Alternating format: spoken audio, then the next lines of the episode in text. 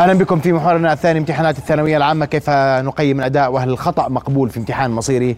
في عقليه الشارع، المسؤوليه، شكل الاخطاء، رساله لمن يهمه الامر حول الشكل العام. الحديث اكثر ارحب بعدد من ضيوفي مدرسي مباحث اللغه الانجليزيه، الفيزياء والرياضيات، وابدا من خلف ارحيمي استاذ الرياضيات استاذ خلف. مساء الخير. مساء الورد، هلا استاذ احمد. رؤيا بودكاست. تفضل يا سيدي، عندك ملاحظة حول أسئلة الرياضيات، تفضل. سيدي الملاحظة كانت بخصوص السؤال اللي عمل ضجة إعلامية على مواقع التواصل الاجتماعي. نعم. اللي أقرت الوزارة وأقر الجمهور وأقر جميع المعلمين بأن السؤال يحوي على خطأ علمي. نعم. لكن تبين عندي أن السؤال صحيح، وتم تفنيد ذلك من خلال فيديو ممنتج مع الإثبات والبرهان والدليل القاطع. يعني السؤال ما في غلط؟ ما في أي خطأ علمي إطلاقا، ويحل. أبلغت الوزارة بذلك يا أستاذ خلف؟ نعم. أبلغت الوزارة؟ أنا بلغت كيف؟ أنا سامعك والله أستاذ أحمد. يا سيدي، بلغت الوزارة إنه السؤال صحيح؟ والله أنا تواصلت بطريقة شخصية مع أحد الأمين العام مع نعم. الوزير، وأصروا على موقفهم. طيب. إنه السؤال فيه خطأ علمي. بس أنت بتقول ما في خطأ. طبعا ما في خطأ علمي، وأنا أتحدى. طبعا أنا بالنسبة إلي أنا لا أتحيز لا مع وزارة ولا مع معلمين، أنا أتحيز مع علم الرياضيات فقط، لا أعرف إلا البرهان. طيب، واضح. نعم، واضح جدا. أشكرك كل الشكر أستاذ خلف. تقول أنا سؤال الرياضيات لا خطأ فيه ولا مشكلة فيه. الأستاذ ثائر النمورة، مدرس مبحث اللغة الإنجليزية، مبحث اليوم وامتحان اليوم، وجهة نظرك في الامتحان وأهم ملاحظات أستاذ، تفضل. السلام عليكم ورحمة الله تعالى وبركاته. وعليكم السلام، أهلا وسهلا. الله يمسيك بالخير أستاذ محمد الخالدي الفخم، والله يسعد مساكم جميعا، جميع المشاهدين والحضور الكرام. بخصوص امتحان مادة اللغة الإنجليزية اليوم، الامتحان كمستوى كان متوسط يميل للسهولة، ولكن نعم. الطالب يعني ظلم، في كثير من الطلاب ظلموا في بعض المحاور خاصة المتعلقة بالقطاع. طيب، يعني امتحان كان. أتكلم عن المحاور هاي بعد إذنك. بعد إذنك أعطيني ملخص بس. نعم. أنت بتقول الامتحان اليوم كان امتحان متوسط يميل للسهولة، ظلم الطالب. أين ظلم الطالب من وجهة نظرك أستاذ؟ تفضل. ظلم الطالب سيد العزيز في القطع، في القطعة اللي شايفينها أمامنا، القطعة الأولى اللي هي The Internet of Things. هاي القطعة جابوا السؤال الرابع من بينهم هاي المحاور. السؤال الرابع كان يحتوي على كلمة اللي هو elements. There are two elements that are connected with each other through the internet. Write them down. فحتى هذا السؤال أحدث جدل عند الزملاء الفضلاء، فما بالك يعني بالطلاب، في منهم كثير ضعفاء في المادة. فهذا السؤال بده عنصرين بيتصلوا مع بعضهم البعض عن طريق الانترنت، فكثير من الطلاب راح يروح على الاكزامبلز. تمام، راح يروح هون على أول شيء your TV. هاي automatically downloads your favorite TV show. رقم واحد يعطيها. رقم اثنين هون your satnav system tells you where you are.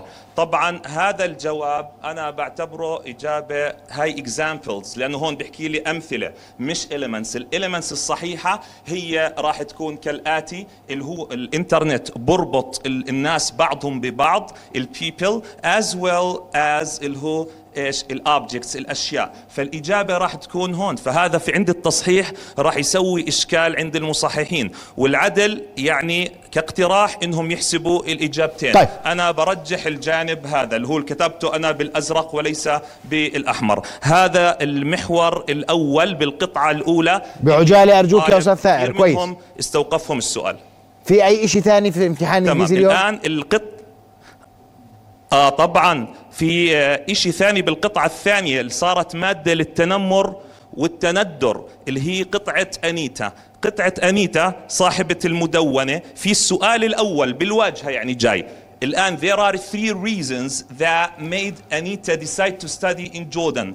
إجابة هذا السؤال اللي هو بطلب بده أسباب جعلت من أنيتا تقرر إنها تدرس in Jordan في الأردن. طيب. طبعا إجابة هذا السؤال غير واردة في القطعة، يعني واضع الأسئلة شال الإجابة ووضع هذا السؤال. طبعا ما بتلاقي جوابها، يعني ممكن إنه يمشي إلا اللي هو الأسباب إنه ليش اعتبرت جيتها للأردن واحد من أفضل القرارات في حياتها. يعني تخيل إنه ليش جاي تدرس، قررت تدرس بالأردن، والله عشان الطعام الزاكي، delicious food, beautiful places, الأماكن الجميلة, friendly and hospitable people. فهاي أسباب لأنه ليش اعتبرت، ما تندمت على قرار دراستها في الأردن. وين المشكلة؟ مش لأنها يعني ليش إنه درست في الأردن. الإجابة الصحيحة محذوفة، اللي هي تحتوي على انه والدها كان هو اصلا من الاردن، ولانه يعني she has relatives in Jordan، إلها اقارب في الاردن. طيب. وكذلك she masters colloquial Arabic، هي اصلا already اللغه العربيه العاميه يعني شغلتها ولعبتها. طيب. فما في اجابه للسؤال الاول هون داخل القطعه، وهذا يعني اللي جاوب. انت برايك اللي جاوب من القطعه، من اصل القطعه، يجب ان تحسب اجابته صحيحه، ومن اجاب هذه الاجابه يجب ان تحسب الاصل انه ينحسب هذا الجواب صحيح. ولكن مين بده يعوض الطالب المش مقتنع، خاصه الطالب المتميز. الطالب المتميز اذا ما اقتنع انه الجواب يعني هون وهو هذا مش اجابه، في خطا السؤال، ما في صياغ، يعني الصيغه تاعته مش طيب. خطا، لم تتناسب ليست من القطعه، واضح. معلش استاذ، الوقت بدأ. وكمان دكتورنا الفاضل، الاصل انه في عباره كانت توضع في الامتحانات انه your answers should be based on the text، اجابتك لازم تكون من النص مش من حفظك للنص. واضح. ضل استاذي محور واحد فقط بدي اتكلم فيه، باقل من دقيقه، عدم الشموليه. أقل من دقيقة. عدم الشمولية خاصة في الجرامر، في القواعد. الامتحان يعني الطالب دارس كل المادة وأوراق عمل وكذا، آخر شيء ما تجيبلوش سؤال على مواضيع محورية مثل الريبورتد سبيتش، ما في أي سؤال، مثل الكوزريف السببية، ما في أي سؤال. طيب. ما في أسئلة على الباسيف فويس. واضح. فهذا صراحة هذا موضوع، هذا الموضوع جدلي دائما فيما يشمل وما لا يشمل الامتحان من الكتاب، ولكن ملاحظات الأخطاء في الأسئلة هذه تكررت هذا العام تحديدا. سأواصل الحوار مع ضيوف الكرام سعود الأستاذ محمد العساف والأستاذ أحمد غزال للحديث حول مبحثي الفيزياء والرياضيات، لكن بعد فاصل قصير.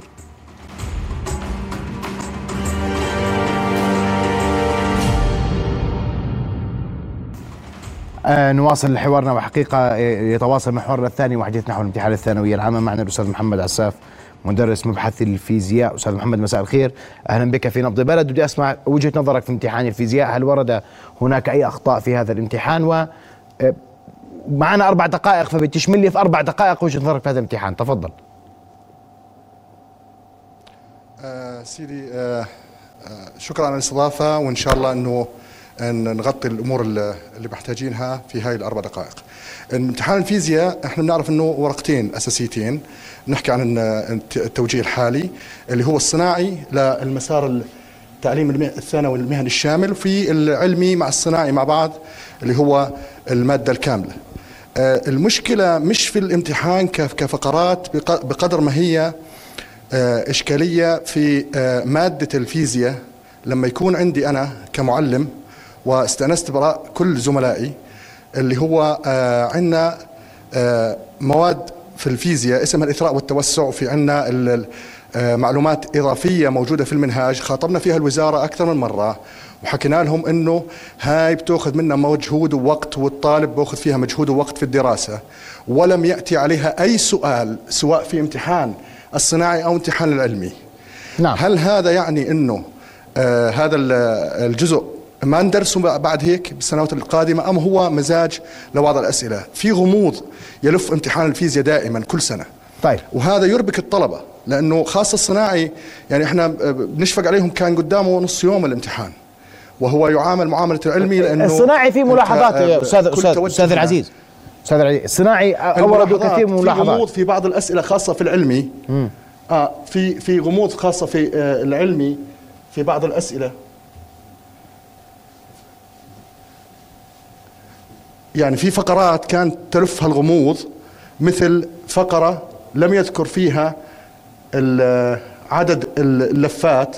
هاي الفقرة المفروض وطول عمرنا في وضع الأسئلة لازم نضع عدد اللفات ونوضح للطالب العوامل اللي في المادة، يعني كأنه يتصيد الطالب بحيث أنه يغفل عن هاي المعلومة. الفقرة اللي متحدثة عن في فقرتين اللي هم الفقرة